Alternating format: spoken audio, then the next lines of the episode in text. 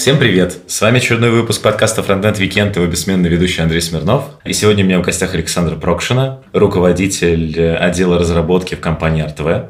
Саш, привет! Привет! Во-первых, нужно отметить, что у нас все еще выходит э, сезон э, при поддержке э, HTML Академии, mm-hmm. вот, и поэтому тебя в, во второй части выпуска ждут несколько каверзных вопросов про развитие, вот, mm-hmm. но это мы как раз оставим на потом. А для начала хотелось бы спросить тебя, как ты думаешь, чем ты можешь быть известна моей аудитории? А, я думаю, что я стану более известна твоей аудитории э, в ближайшем будущем, потому что я планирую как раз поездить по конференциям, и вот скоро будет TeamLead которую я сама очень давно жду, и там будет большая аудитория. Кстати, я подумала, что я же за последние много лет немного, лет пять за последние, я провела реально около 500-600 собеседований, и все эти люди, они же общались со мной, вероятно, вот они меня тоже помнят, надеюсь, что хорошо. Хотелось бы поговорить э, о том, как ты вообще пришла к тому, что стала там, тем, кем ты есть сейчас. Я насколько смог э, подготовиться, ты, в принципе, вышла там из бэкэнд разработки. Вот э, расскажи, прям начиная с того, что вот ты закончил Уфимский государственный авиационно-технический университет, и что вот было дальше? На самом деле все началось раньше. Я начала где-то с четвертого курса работать. У меня была специальность прикладная математика, на которой было больше программирования, чем математики. И я как-то зашла вообще как э, контент-менеджер, по сути, в группу архитектурно-строительных компаний. У них было несколько сайтов. И я там работала с контентом, потом ребята поняли, что я могу делать и другие задачи, более сложные, всякие там что-то доработать, э, какую-нибудь формочку. И после этого э, мой знакомый пригласил меня на собеседование в Best Web, это уфимское диджитал-агентство. Это где-то 7 лет работал? Где я работала 7 лет, да. То есть это было прям... Для меня это был огромный рост, и на самом деле я до сих пор встречаю проекты этой компании у нас на пресейлах это очень круто. Мы были лидерами региона, и у меня постоянно были вызовы в работе. То есть я действительно постоянно изучала что-то новое, проекты становились все сложнее и сложнее. И самые сложные проекты, которые вообще были в регионе, обычно приходили к нам.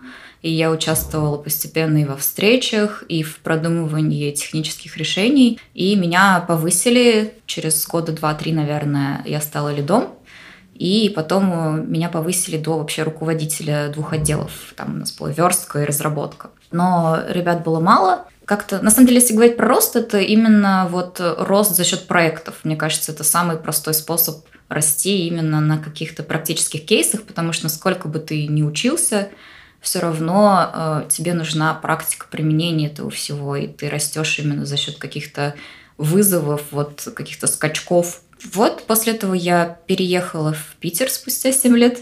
А что вот побудило тебя спустя именно 7 лет э, э, все-таки переехать в Питер? То есть, э, в принципе, сейчас э, для айтишников 7 лет это, кажется, очень какой-то невероятный срок для работы на одной работе. Но вот раз уж ты так много проработала, то что случилось? Я вообще дикий консерватор. Мне тяжело что-либо менять, особенно менять работу. И мне нравилось в компании. Я чувствовала, что я все время развиваюсь. Почему я уехала? Я задала себе вопрос, который на меня очень сильно повлиял. Это, а что будет, если я никогда не перееду? То есть, если я навсегда останусь жить в Уфе. И это для меня действительно стало такой точкой. Я поняла, что нет, вот сто процентов нет. Я хочу пожить в другом месте, попробовать себя еще э, в более там, интересных задачах, проектах. И да, я собралась и переехала в Питер. Тяжело вообще тебе с учетом вот э, того, что ты в рамках одной компании выросла э, из эм, бэкэндера в руководителя разработки, переходить после этого в другую компанию сразу на руководителя разработки было тяжело? Я пришла лидом, лидом поддержки. И... Но это в Кельник. В Кельник, а в Артве да. же нет? В Артве я тоже пришла лидом, но меня повысили через три месяца. Очень быстро. И у нас не было такой должности, на самом деле, что в Кельнике не было до этого лида, что в АртВ до этого не было руководителя разработки. То есть был техлид, был техдир, но именно должности человека, который больше работает с людьми, не существовало. Вообще, конечно, пере, ну, приходить лидом сложно, даже лидом, уж не говоря о том, что руководителем. Но есть же такая прекрасная диаграммы про стадии развития команды, и как раз когда происходит, э, как там, шторм называется, это вторая стадия. И вот как раз в нее можно прийти лидом. Та стадия, когда команда только формируется, либо она находится в состоянии какой-то разрозненности, и все понимают, что действительно ну, что-то пора менять. И тогда команда готова принять себя как лида. Ну, понятно, что нужно еще себя правильно поставить. И для меня это было вызовом, потому что еще когда ты приходишь, и ты при этом еще девушка, тебе нужно доказать, что у тебя есть э, и техническая компетенция, и характер для того, чтобы работать вот с этими людьми, которые, в принципе, даже не привыкли, что у них есть какой-то руководитель, кроме непосредственно вот главного начальника. Раз ты сама заговорила на эту тему, то не могу не спросить, как раз с учетом того, что ты девушка, и ты, по сути, приходила сразу на руководящие должности. Как ты считаешь, тебе это сильно затруднило адаптацию или, наоборот, в каких-то моментах было даже легче? Адаптацию, я думаю, что это упрощает, потому что ну, ребята часто склонны помогать, и вот эта вот э, возможность девушек легко просить помощь, и аккуратно просить помощь и благодарить за нее, да, как эти на всяких этих женских тренингах ты услышишь все, что угодно про то, что надо просить помощь, там, откройте мне бутылочку. И это действительно облегчает, мне кажется, процесс входа. Ты как-то советуешься, расскажи, как вот здесь, расскажи, как вот здесь. Показываешь свою готовность помогать человеку расти. То есть ты показываешь, что я могу дать себе вот это, вот это, и мы вместе пойдем этим путем а при этом какое-то выстраивание авторитета. Выстраивание авторитета, да. То есть, на самом деле, большим открытием последних лет для меня является то, что я могу держать меньшую дистанцию. Раньше я э, делала искусственную дистанцию между собой и командой всегда. То есть это выражалось во всем, то есть в, в моем там каком-то внешнем виде. Вот сейчас у меня розовые волосы, и раньше для меня это было неприемлемо. То есть я считала, что я должна выглядеть вот как э, какой-то официальный представитель, знаешь, то есть э, демонстрировать своим видом, что я вот я ваш начальник, ребята, э, и вы должны на это ориентироваться. Сейчас это очень сильно размылось, и я горжусь тем, что я, убирая вот эти вот истории какие-то искусственные, у меня получается все равно быть э, для ребят каким-то лидером. Ну, вообще, насколько тебе было тяжело отказаться от э, разработки? Потому что, как кажется, я видел у тебя в описаниях э, на конференции, что ты там 12 лет тут, 6 лет там, но я в абсолютном количестве посчитал, мне кажется, ты даже, по сути, уже больше лет руководишь, чем разрабатываешь. Я, на самом деле, до сих пор немножко кодю. А. Может быть, для тебя это да, будет странным заявлением, но мне нравится, и действительно есть какие-то задачи, которые я могу там сама какой-то алгоритм написать. Это клево. Ну, мне нравится там язык, например, новый посмотреть, посмотреть, как на нем это реализуется. Ты все равно, потому что должен оставаться в контексте. И плюс ну, я собеседую, я показываю на собеседованиях, например, кусочки кода, и когда человек мне предлагает альтернативные варианты, мне нужно мочь оценить, вообще это хорошее решение или нет. Поэтому нельзя сказать, что я прям как-то оторвалась от разработки на 100%. Но переход, мне кажется, сложился легко, потому что он был естественным. То есть, когда ты набираешь себе ответственности, это неизбежно ведет к тому, что у тебя появляется больше коммуникаций, больше, еще, еще, и Э, ты находишь себя вообще на встречах там в 70% своего рабочего времени. Но нужно понимать, насколько ты к этому готов. Это как ты вот рассказываешь в своем э, докладе про карьерный ад. Действительно, если ты понимаешь, что тебе ок, то можно в это идти дальше, и естественным путем у тебя э, процент твоей работы как руководителя увеличивается и увеличивается. В этом для меня в этом нет ничего страшного, несмотря на то, что я интроверт. И вот так всегда было? То есть ты все вот там 6-7 лет, что ты руководишь, э, ты всегда продолжала вникать в код? Да. А это какая-то особенность э, именно вот вашей диджитал, э, не знаю, тусовки или не везде так? Узнавал ли ты, как у других? Диджитал ты имеешь в виду именно веб, ну, то есть диджитал агентство? Ну да. да клиентская да. разработка. А, у многих так, и я слышу, что ребята все равно тоже стараются остаться в коде, хотя бы немного.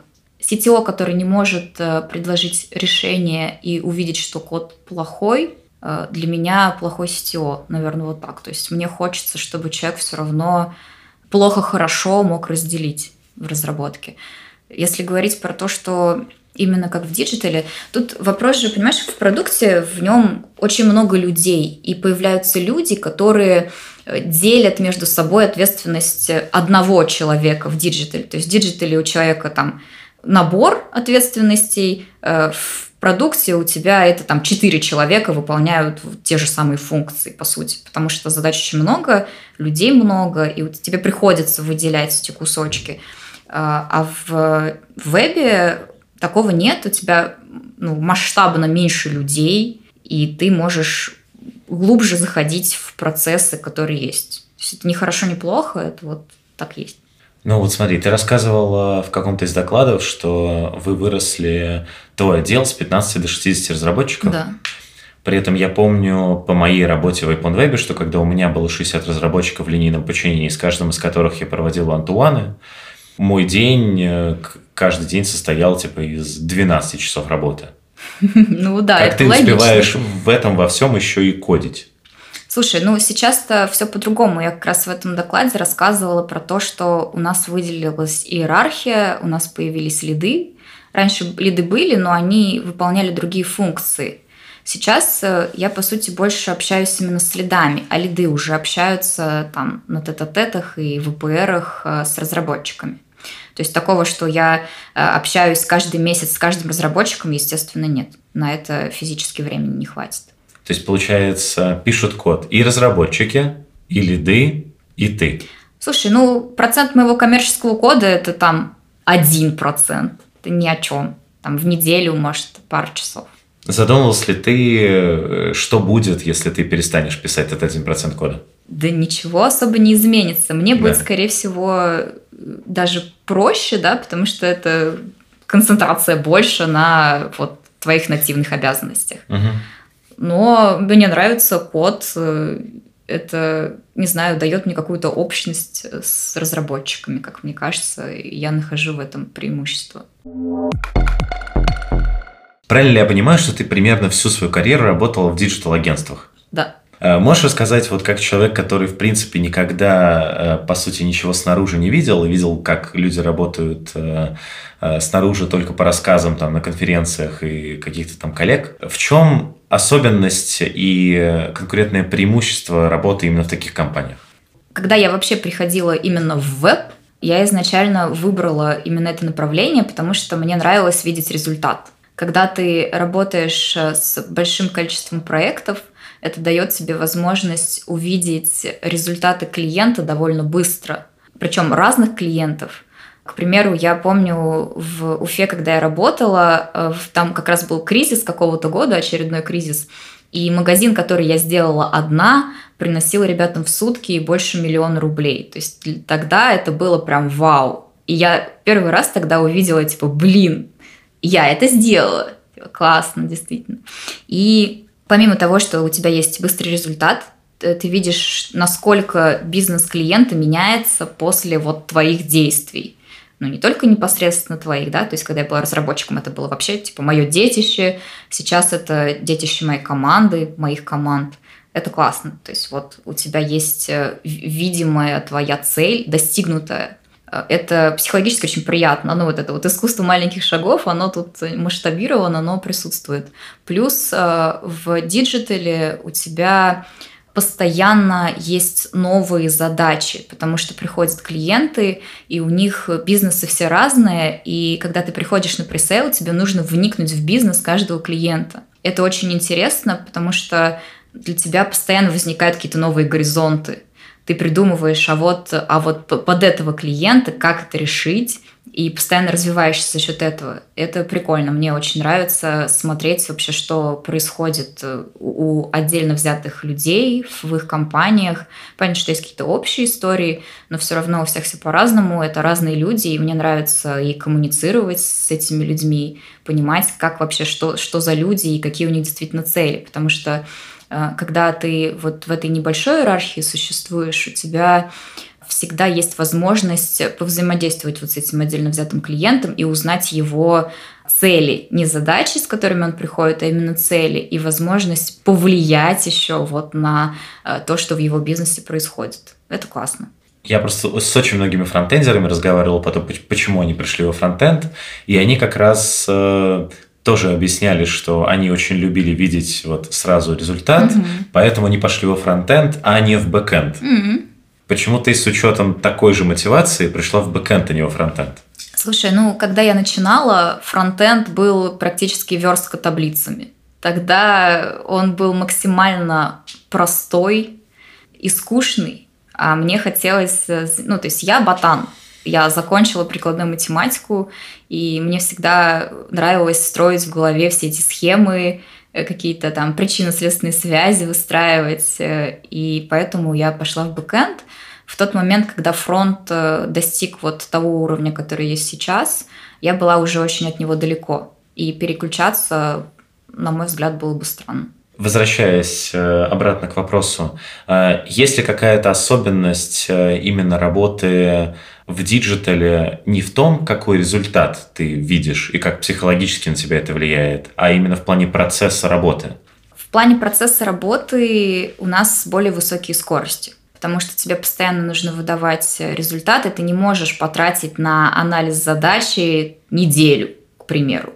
Плюс, э, ну, бывают разные размеры у диджитал-агентств. Если агентство совсем маленькое, то там, опять же, ты включаешь в себя кучу ролей, и это опять же, ускоряет процесс. То есть у тебя постоянно есть какой-то дедлайн, который ты очень со скрипом можешь двигать.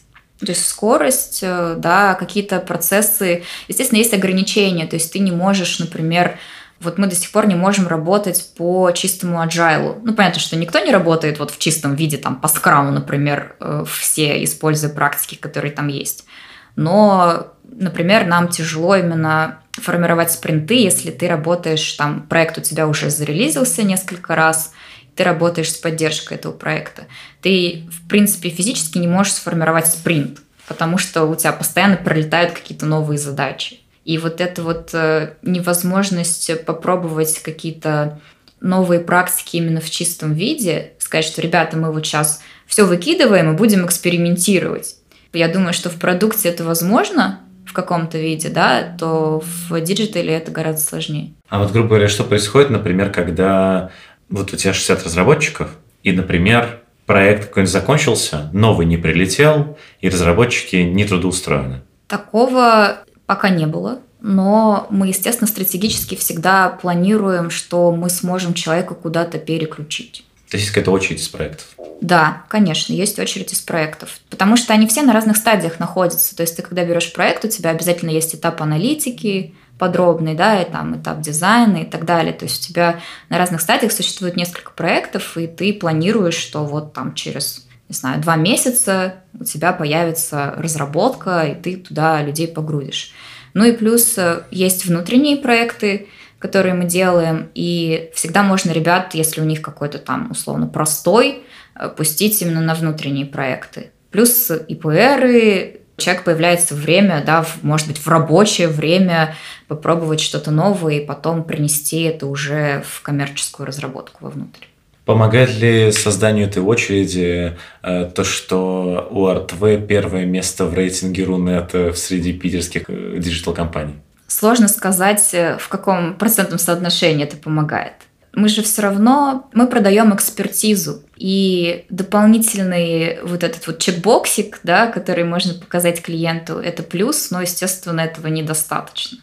Я вот недавно, буквально вчера, я не знаю, можно ли это записывать, но вчера Виктор э, из VMakeFab рассказывал, как они купили нулевую строчку в рейтинге Рунета. Ну, если ты знаешь, там нулевая строчка, она не в нативном рейтинге, она покупается.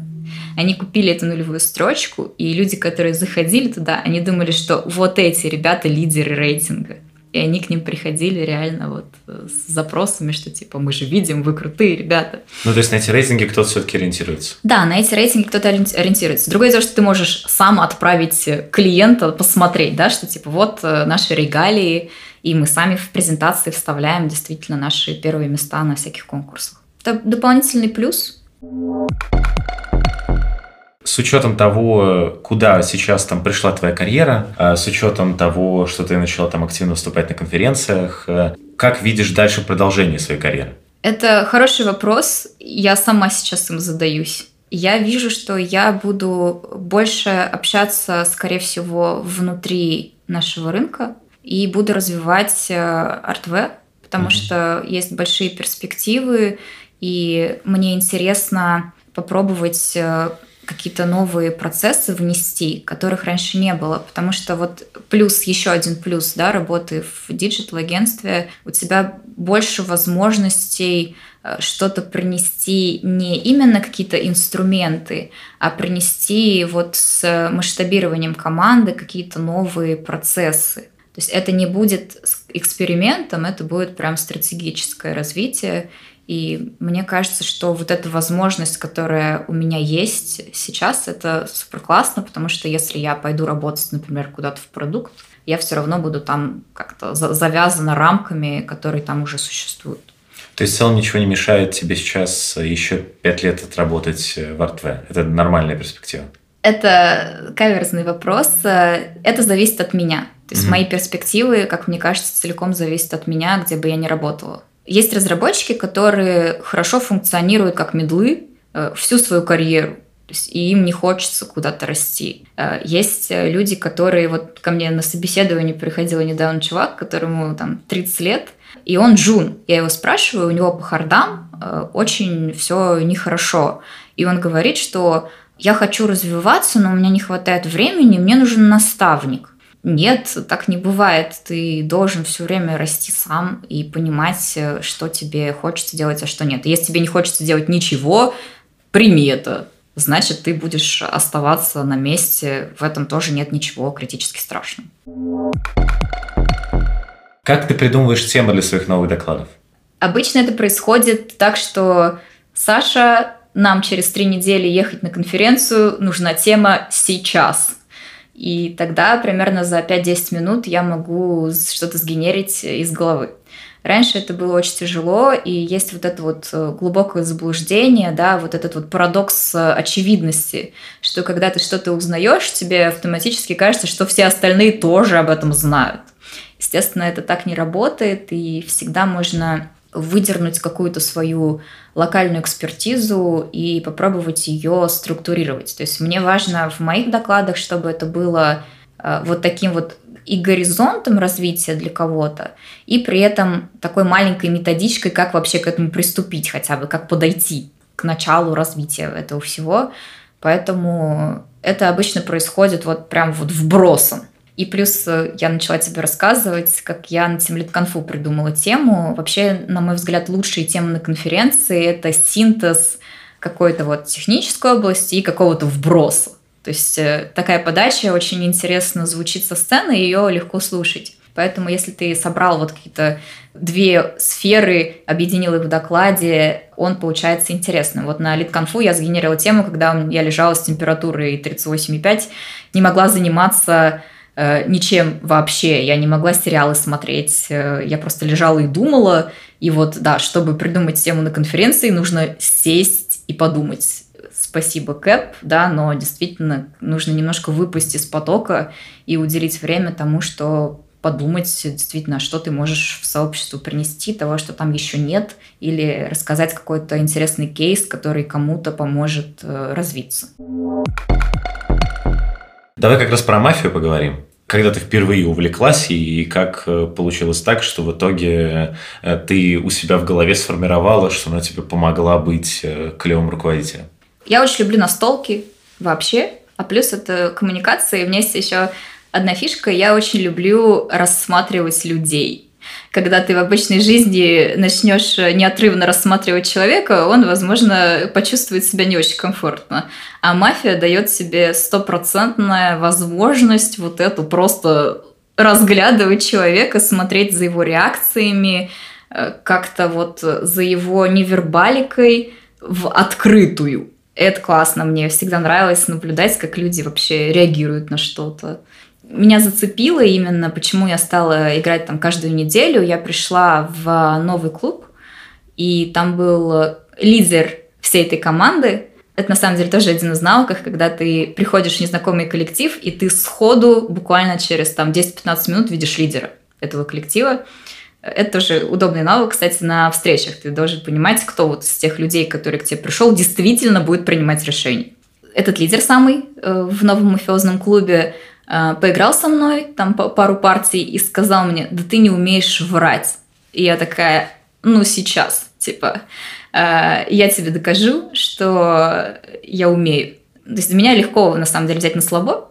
И вот это было то самое слабо, которое настолько меня стригерило, что через э, полтора года мы, во-первых, с этим парнем стали близкими друзьями, и я научилась его обманывать. И тогда вот меня реально как-то втянуло в эту всю тусовку. Ну и плюс в мафию всегда играют очень интересные люди, потому что там ты можешь попробовать себя разным. Ты можешь попробовать разную подачу. Ты приходишь, если в новый клуб незнакомый, а ты можешь вести себя вообще совершенно нетипично для тебя. То есть э, представить себя каким-то там супер негативным, токсичным персонажем перед всеми. Можешь наоборот, э, что ты такой весь скромный, не понимающий, что делать. Я в Минске, когда играла в мафию, я пришла и такая, ребята, я вообще, ну, типа, я правил не знаю, я тут посижу с вами, посмотрю, как вы играете. Э, это ж прикольно. Ты смотришь, как люди на себя в этом состоянии реагируют. Если говорить именно про а, коммуникативную составляющую, я а, ездила два года назад на партнерскую конференцию Битриксовую, и там я участвовала в круглом столе. Для меня это вообще был первый опыт такого вот выступления на публике, там, с микрофоном со сцены. И я когда туда села, я поняла, что это, это тот же самый монолог в мафию, который я делаю каждую неделю. Потому что я экспромтом условным, э, очень уверенным голосом Э, рассказываю свою позицию. И все. Это то же самое абсолютно, и я могу получать от этого кайф, а не какой-то вот стресс, да, вот этого публичного выступления. И тогда для меня вот это реально стрельнуло, что, блин, реально же это работает, и на встречах, э, когда ты там не знаешь, что сказать, например, ты не очень готов, э, вот этот вот навык уверенной речи в стрессе дает себе результат этой самой встречи. На самом деле у Мэфи очень много кейсов. У меня есть знакомый, который много лет заикался, но он заикался с детства. После двух лет игры в мафию у него прошло заикание вообще. Ну, то есть это реально прикольный скилл. Ну, ты постоянно в стрессе, в коммуникации, э, что-то там для себя новое про себя в том числе узнаешь. Плюс э, процесса, что периодически на тебя кто-то нападает там. И тебе важно Э, отследить свою реакцию. Это же такая классная фишка, когда ты не автоматически выдаешь вот это вот, э, знаешь, бей, беги, э, дерись, а когда ты такой, о, а вот у меня вот такая реакция. И сейчас я осознанно выдам другую, которая в данном кейсе сработает лучше. А вот именно курсы по ораторскому мастерству пришли после мафии или до мафии? Они пришли после. А и... чем тебе мафии не хватило? Зачем тебе еще были? Теорию курсы? надо наложить же теорию, чтобы у тебя ступенчики сформировались. То есть, когда у тебя есть много практики, она у тебя в голове, скорее всего, в разрозненном виде существует. То есть, что дает, например, та же конференция спикером. Ты, когда готовишь материал, ты его у себя в голове раскладываешь по полочкам. То же самое тебе дают курсы теоретические, да, которые у тебя эти знания упаковывают, и ты уже можешь э, куда-то их нести, например, ну или просто понять, что а вот в этом блоке у меня что-то выпало, я его подкачаю. На самом деле на курсах по ораторскому меня спросили, зачем вы пришли. Я сказала, что я хочу лучше в мафию играть. Стал лучше играть? Э, да, я думаю, что да. Ты раз, как раз вот рассказывал э, доклад про э, как курсы по ораторскому мастерству тебе помогли в карьере. Угу. А вот если именно полностью исключить из этого как раз вот мафию, э, то именно ораторское мастерство, как ты считаешь, можно ли без него стать успешным руководителем, или так или иначе все равно, если ты некрасиво говоришь, то это все бессмысленно?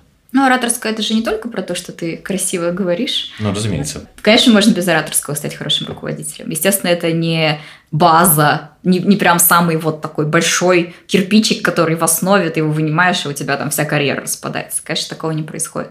Но, опять же, это важно. Это важно это уметь. Не обязательно учиться вот ораторскому чисто на курсах по ораторскому. Да, люди уходят там в актерское мастерство. Я вот терпеть не могу актерское мастерство, и вряд ли когда-нибудь до него дойду. Так это же очень рядом, нет? Это очень рядом, но у меня есть тут какое-то пренебрежение. Я считаю, что вообще в актерском мастерстве очень много неуверенных в себе людей. И для меня это некомфортное общество.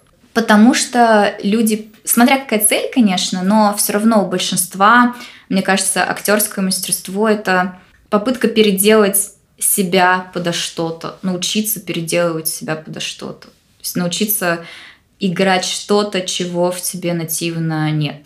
Наверное, грубо, но я так считаю. Я наверняка не права, но я считаю так. Мне очень сложно воспринимать людей, которые а. вот изначально в этом, вот в, в актерстве. Очень много в этом неестественности какой-то. Сталкивалась ли ты когда-то в своей жизни с какими-то проявлениями сексизма в свою сторону в IT-разработке? Мне кажется, я постоянно косвенно с ним сталкиваюсь, потому что когда ты приходишь э, на встречу, к примеру, и приходит э, с тобой, например, проект мужчина, автоматически люди в костюмах э, коммуницируют почему-то с ним. И я поэтому в том числе работаю над подачей, потому что спустя там минут 10 они уже начинают со мной хорошо общаться, когда слышат, да, что у меня компетенции есть, и я готова там слушать и с ними общаться, да. Поэтому да, есть такое, но это скорее просто потому, что индустрия так работает. Никто в этом не виноват, просто действительно вот есть какой-то такой айтишник в вакууме, который там мужчина, да, и поэтому э, как-то я вот с этим сталкиваюсь, что мне приходится себя ставить, может быть, прилагать больше усилий, чем если бы на моем месте был мужчина. Есть, э, да, еще одна история про сексизм на собеседованиях мне тяжело общаться со взрослыми мужчинами, потому что мужики там 40 плюс лет очень тяжело воспринимают, э, когда они не могут ответить на вопрос от меня, при том, что в зуме с фильтрами я выгляжу лет на 20, и я начинаю задавать им технические вопросы, и это очень уязвляет их достоинство. У меня была история, когда я проводила собес э, мужчины на Тимлида, со мной вместе в Зуме был руководитель направления Bittrex24 мой, взрослый тоже мужчина. И вот после нескольких вопросов, на которые собеседующийся не ответил, а, он просто начал практически там орать в микрофон, что да ваша девочка вообще не темлит, да она задает вообще какие-то странные вопросы и спрашивает, нужно не это, да она ничего не понимает. И вот это было очень странно для меня. Конечно, ну, то есть я умею с таким работать, да, то есть я про просто ему проговорила, что, ну, очевидно, мы тогда не сможем э, коммуницировать, да, и взаимодействовать продуктивно, поэтому давайте прощаться. Но я думаю, что если бы был э, вот мужчина на моем месте, такого бы, скорее всего, не произошло. И вот этот момент, действительно мужчинам тяжело признавать, что они могут чего-то не знать э, для девочки, которые они воспринимают как там какого-то подростка. Ну, мне кажется, что дело даже не в том, что э, там ты была подростком. Э, я тоже часто встречал такое и слышал от других, что взрослым мужчинам, в принципе, очень сложно в итоге бы было даже пойти в подчинение, условно, да. к тебе, и потом с тобой говорить, как будто бы ты выше него, потому что он просто не мог бы в его систему координат, это бы просто не вписалось. Да, конечно. Поэтому в том числе я участвую на собеседованиях на непосредственных своих сотрудников, потому что они должны понимать, что я буду их непосредственным руководителем. И лучше это подсветиться на собеседовании, конечно. чем потом в реальной работе. Да, чем потом страдать и что-то доказывать друг другу, конечно, да. Да, переходя к блоку вопросов про развитие HTML Академии, во-первых, интересно, как ты думаешь, что тебе помогло стать из бэкэндера руководителем? Я считаю, точнее, я нахожу главным качеством своего характера упрямство. Я максимально упрямая, и у упрямства есть еще положительная сторона, которая звучит как упорство. И, как мне кажется, вот эта вот такая основная черта характера, она очень сильно влияет на достижения, которые у тебя происходят. И плюс, э, ну, знаешь, когда ты находишься в каком-то, например, отчаянии как руководитель, когда ты устал и думаешь, да ну вообще брошу это все нафиг и вернусь в разработку, я понимаю, что я не смогу, потому что я постоянно набираю себе ответственность. Я не знаю, как назвать это качество. Это не, не про целеустремленность, это какое-то вот действительно жажда улучшать то, что ты видишь перед собой. И когда появлялась какая-то задача сверх того, что я уже делала, я все время ее брала. И вот это вот желание такое прям, я сделаю сейчас лучше, дайте, дайте мне эти задачи, оно меня и растило активно, потому что я видела, например, там, как продукты что-то упускают, как они не слышат клиента, что я могу предложить лучшее решение. И я это делала, и у меня происходил такой естественный рост. Поэтому вот это качество плюс качество умения расставлять приоритеты. Потому что когда ты э, растешь, у тебя очень много задач, и тебе нужно понимать, что из этого делать в первую очередь. Да? Ну, то есть есть там главное правило, когда ты элит, что тебе нужно занять задачами всех под тобой, только потом выполнять свои, чтобы все были заняты. Да? Вот такие истории. В общем, приоритизация, желание брать ответственность, наверное, даже не желание. Это как, короче, это какое-то реально внутреннее вот э, невозможность смиряться э, с несовершенством. Перфекционизм, но такой активный перфекционизм, знаешь, не когда ты сидишь и страдаешь, что, боже, боже, здесь э, картиночка неровная, а когда ты реально идешь и говоришь, я сделаю лучше, и делаешь. Как ты закрывала свои пробелы, которых тебе не хватало для работы руководителем? Я общалась с людьми очень много, я спрашивала прям вот свои вопросы, которые у меня были. Я слушала очень много TEDx докладов, и там можно хорошо нарастить именно софты. Плюс э, ролики маленькие, тебе не надо столько времени тратить на это.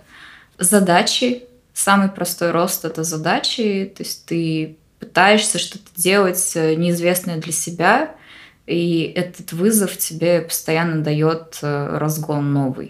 То есть тебе страшно, и поэтому ты максимально готовишься. То есть для меня вот э, именно подготовка, изучение, как ты говоришь, материалы, материалы, то есть статьи, э, я читала очень много книг, те же доклады на Тимлит-конфе мне очень сильно помогли. Каких-то выделить сложно, но вот именно в общем наборе, потому что постепенно это складывается для тебя в экосистему. То есть ты один кусочек потянул, другой кусочек.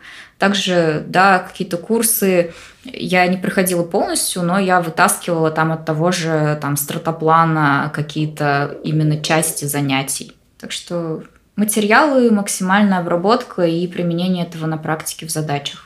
То есть если ты просто что-то изучаешь, и оно лежит мертвым грузом, возможно, оно когда-то и выстрелит, но маловероятно. Поэтому основной вот фактор развития, ты получил материал, ты идешь его пробовать. Если ты не попробовал его в течение там месяца, считай, что материал для тебя был бесполезен. А в целом, вот какой способ ты считаешь самым оптимальным для какого-то саморазвития определенного навыка? Какой-то конкретный прям способ. Ну, тут навыки же разные бывают. Для меня, ну, то есть я сейчас опять веду свою любимую мафиозную тему, да, но самый простой вариант развить навык – это когда ты, когда тебе нравится то, что ты делаешь. То есть ты прям вот постоянно этим занимаешься, и ты можешь оценить, ну, вот эти вот э, маленькие успехи. Да, есть же такая штука, как э, теория изменений, по-моему, она называется, Джона Коттера, которая включает в себя как раз-таки первое, это вот осознание необходимости того, что так жить больше нельзя, да, и что я вот э, как-то неэффективно функционирую, нужно что-то добавить э, в это, и ты получаешь какой-то материал, и после этого ты должен увидеть какой-то маленький успех, хотя бы маленький. Поэтому тебе нужно пойти куда-то, да, и применить навык, который ты только что прочитал. Например, вот э, я недавно читала книгу про переговоры, и там а, был тезис про то, что когда ты взаимодействуешь с человеком, а, задавай вопросы там на как и что, и используй, если мы говорим там про числа, к примеру, про зарплату, используй какие-то странные числа. Ну, типа, знаешь, неровные там, там, не знаю, 300, а там 324 523 условно.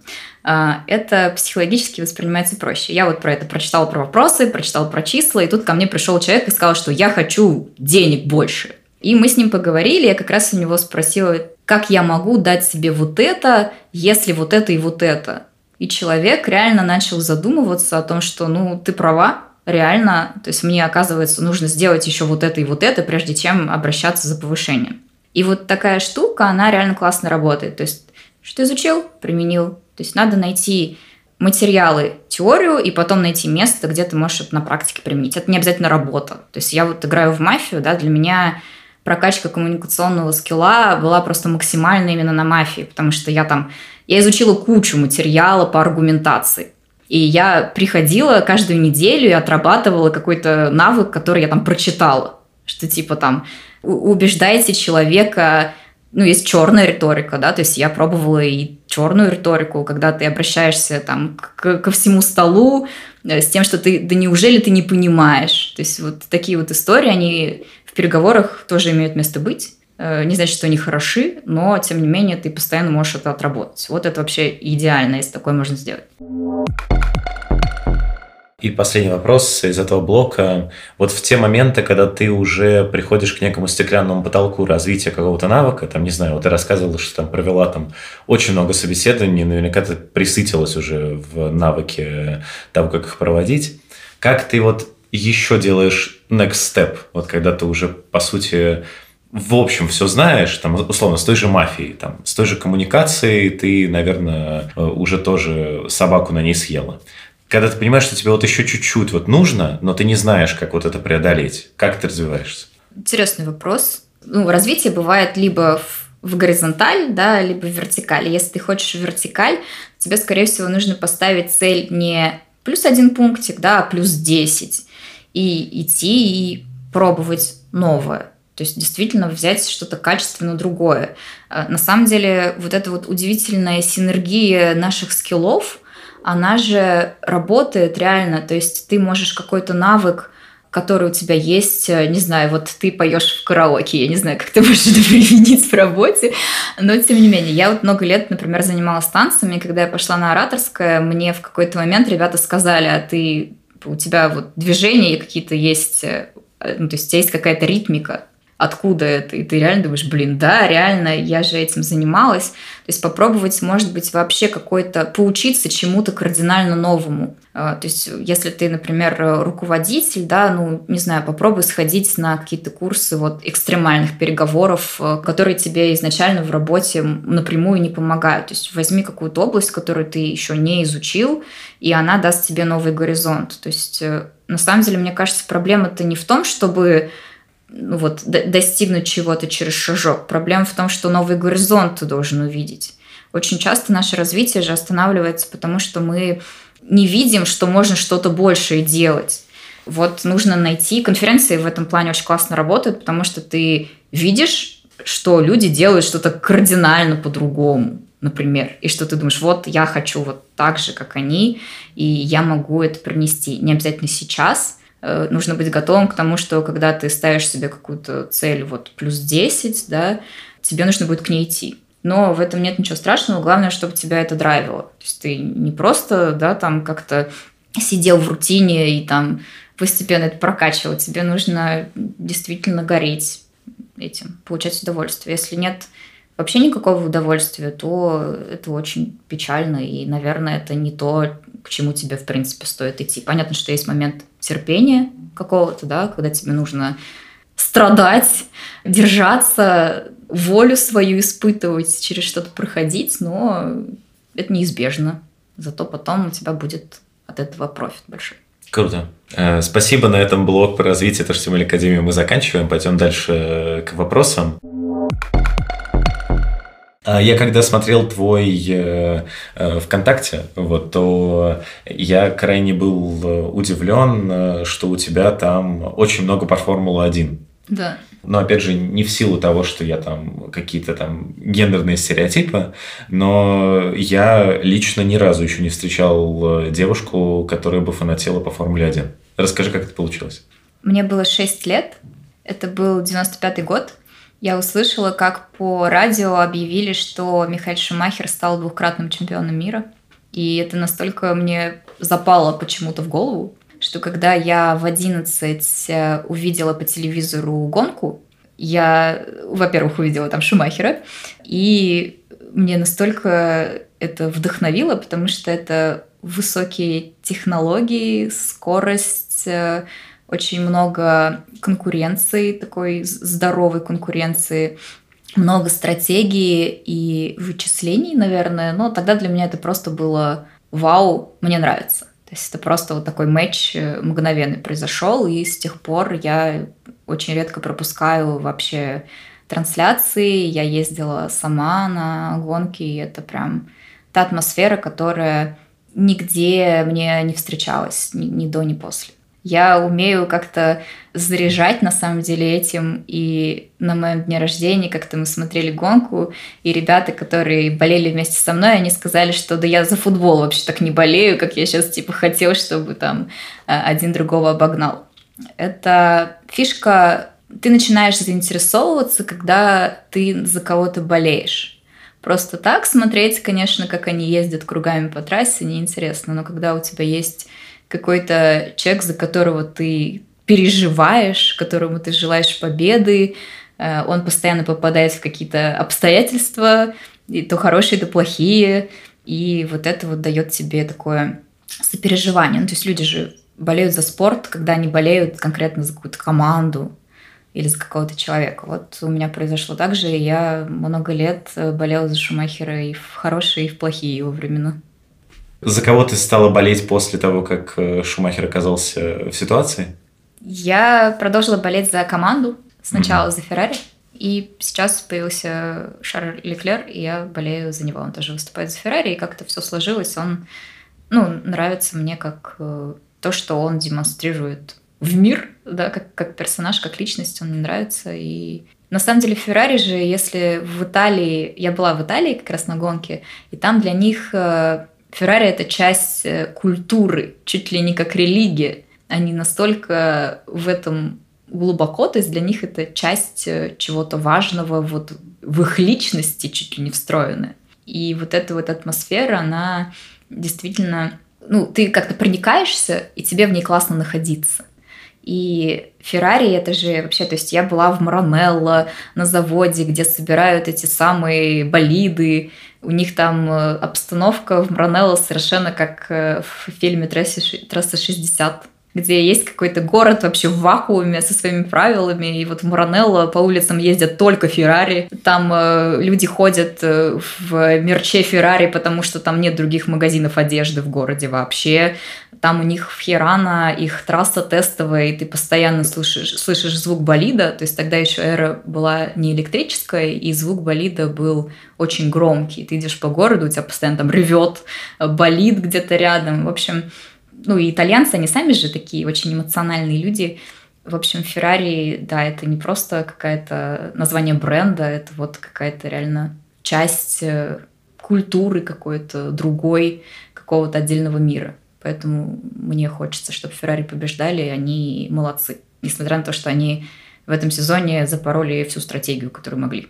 Окей, и последний вопрос про Формулу-1. Это каким образом смотреть э, Формулу-1 так, чтобы было интересно. Просто каждый раз, когда я пытался посмотреть, э, и э, мне казалось, что в отличие от условного там футбола, э, тенниса, ты не видишь всю картину сразу. То есть тебе показывают какими-то отрывками кусочки из трансляции, э, и при этом по факту, э, насколько я понимаю правила Формулы-1 сейчас – грубо говоря, там стартуют э, ну, в определенном порядке, в каком они пришли на квалификацию. Затем они условно ну, 50 кругов э, ездят, э, и иногда раз там, в несколько кругов что-нибудь случается.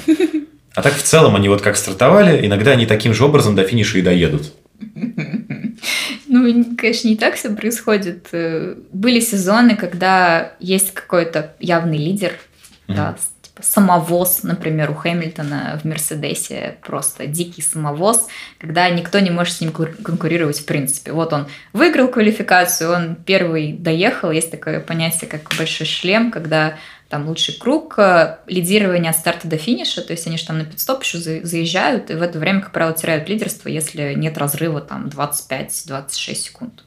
И вот э, у Хэмилтона те сезоны было куча больших шлемов, потому что ну вообще никакой конкуренции абсолютно. И, конечно, после этого начали что-то придумывать, э, они постоянно корректируют правила, появились там зоны DRS, когда они могут открывать заднее антикрыло, Э, и это ну, дает ускорение при обгоне и ну, увеличивает вероятность обгона. За счет этого зрелищность повысилась, конечно. А как смотреть, чтобы тебе было интересно? Вот нужно болеть за кого-то. То есть ты такой... А желательно не за того, кто первый. Да, ты можешь взять кого-нибудь перспективного. Сейчас э, вот прекрасно э, болеть за того же Леклера или сейчас придет э, Пиастри, по-моему, из Формулы 2, который выиграл Формулу 2, Формулу 3 подряд, э, и вот он придет в Формулу 1, скорее всего, это э, очень перспективный новичок. Ну и сейчас в Формуле есть Мик Шумахер, это сын Михаэля, и вообще я помню, что когда он выиграл Формулу 2, Э, у меня было ощущение, что я вот сама только что что-то выиграла буквально. Это такое ощущение прям успеха и вау. То есть, когда я начинала смотреть Формулу-1, Мику было что-то три года, по-моему. А сейчас вот он ездит в Формуле, и это прям прикольно. Мне кажется, должна быть какая-то классная аналогия с разработкой, вот э, про то, как болеть за что-то, да, то есть э, всегда, когда ты за что-то э, переживаешь, ты должен это выбрать. То есть вот ты выбираешь язык, например, или какой-то инструмент, и ты начинаешь погружаться в него все глубже. То есть у тебя вот этот вот интерес растет, растет за счет того, что ты что-то изучаешь. Это то же самое, что мотивация, да, то есть у тебя не будет мотивации, если ты лежишь на диванчике и ничего не делаешь. Мотивация появляется в процессе действия, а не наоборот тут вот перепутаны причинно-следственные связи. То есть, когда ты начинаешь чем-то заниматься, ты такой, вау, теперь я еще это поизучаю. И у тебя за счет этого интерес появляется, а не просто так, что типа, ой, тебя что-то заинтересовало, и у тебя есть на год мотивация, что ты будешь фигачить без остановки. То есть э, для того, чтобы тебе что-то понравилось, нужно э, в этом покопаться поглубже. Думал ли ты, кем бы ты стал, если бы не стал разработчиком? Сложно сказать. Я всегда... Я училась в мат-классе, и я вот человек, который любит э, пункты, да, я люблю там все вот эти вот чекбоксики, люблю, когда все четко, и поэтому разработка, мне кажется, идеальна. Единственное, нет, что... понятно, что она может быть идеальной. Вот представим, что просто где нет, нет программирования, нет компьютеров. Нет компьютеров? Не знаю, я бы пошла пант переворачивать, не знаю, там котиков разводить каких-нибудь. Может быть, э, какое-нибудь проектирование чего-нибудь, там, каких-нибудь машин или самолетов. Вот что-нибудь такое. Мне нравилось всегда черчение. Наверное, я бы в этом себя тоже нашла. Пошла бы работать в Феррари. Да, выучила бы итальянский и была бы совсем другим человеком. Я не знаю, это... я просто так люблю этот тезис про то, что язык, он влияет на наш мозг очень сильно то, как ты говоришь, очень сильно влияет на твои процессы и наоборот. Если бы мы жили в Италии и разговаривали с детства на итальянском, у нас бы другое мышление было. Это как раз вот в прибытии есть э, об этом. В какой-то момент этот тезис разорвал вообще мне мозг. Насколько это интересно. И даже если те же самые слова паразиты да, в речи упоминать, когда у тебя постоянно есть какая-то что-то лишнее в речи, у тебя это в твоих мыслительных процессах тоже отражается. Поэтому надо чистенько. Да, для слушателей «Прибытие» — это фильм э, Дэни Вильнева. Мы его обсуждали вчера на автопате. Вот посмотрите, если не смотрели, это один из моих любимых э, фильмов. Почему стоит приехать в Уфу? Для меня, наверное, Уфа нравится мне тем, что она развивается – Сейчас, э, по сравнению с тем, что было, когда я уехала 4 года назад, действительно появляется что-то новое. Мне нравится, что сейчас есть такая тема именно развития туризма в регионах. Появляются какие-то маленькие прикольные точки. Я люблю очень э, такое странненькое современное искусство, когда оно в какой-то маленькой локации, когда ты вообще не ожидаешь его увидеть. И вот это вот развитие туризма на самом деле Башкирии сейчас очень сильно работает, под это выделяются бюджеты, находятся люди, которые будут это делать, и в Уфе тоже это есть. Например, когда строится какой-то там новый классный жилой комплекс, вот эти застройщики обязываются отреставрировать там два маленьких деревянных домика, которые рядом с ними находятся.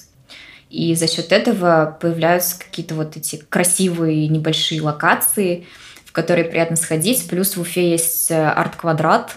Э, я вас туда обязательно свожу. Очень интересное место тем, что там очень много экспериментов. То есть там прям целый реально квартал, э, занят всякими маленькими локальными кафе, магазинами. Там есть прям большой ТЦ, состоящий только из локальных брендов. И действительно это прям классно, я очень радуюсь, когда приезжаю. Ну и там много пространства, много видов вдаль. То есть в Питере с рельефом не очень хорошо, в Уфе с рельефом все прекрасно. Э, можно действительно посмотреть э, там закаты красивые и памятник Салавату Юлаева, конечно же. Вы что Салават Юлаев – это не просто хоккейный клуб, а вообще-то народный герой Башкортостана. Вот он там есть с конем, и про него даже есть песня у пилота про саму Уфу, Горько, которая называется. Моя постоянная рубрика «Готовим вместе с фронтенд-разработчиком». Расскажи, что ты умеешь э, или уже там готовила самое классное или сложное. Э, я в какой-то момент э, залипла в шоу «Мастер-шеф», особенно «Мастер-шеф дети». Там был какой-то маленький мальчик, ему, мне кажется, лет было 8, и он приготовил, я до сих пор помню, куриный паштет э, на чесночном хлебе. И у них-то фишка еще в том, что надо приготовить то, что есть, и красиво это подать. И вот с тех пор я готовлю куриный паштет. Я пошла в магазин сразу после того, как посмотрела вообще эту передачу, и вот я готовлю хорошо его.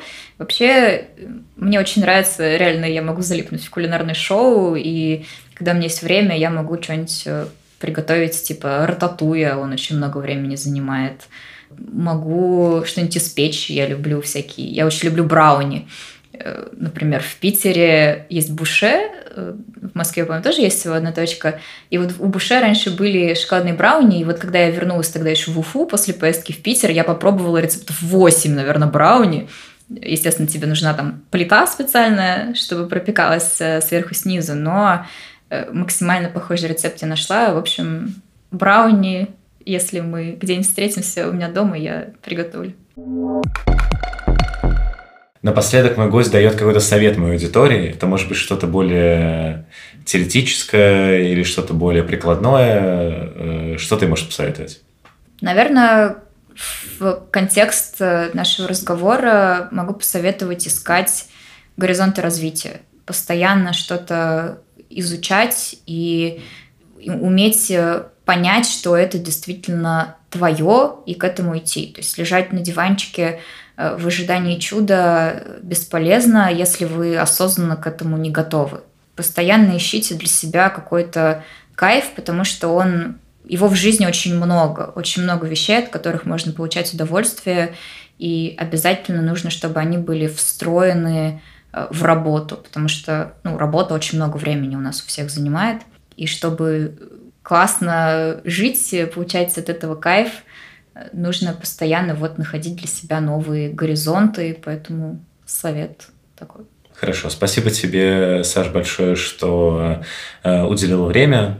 Э, напоследок обращение к моим слушателям. Если э, вы дослушали до этого момента, лучшей благодарностью от вас будет э, подписаться на данный подкаст там, где вы его послушали, там в любом стриминге и во всех социальных сетях. Э, мы продолжаем показывать э, человеческую сторону далеко не только фронтенда. Э, услышимся через пару недель. Пока-пока. Пока. -пока. Пока.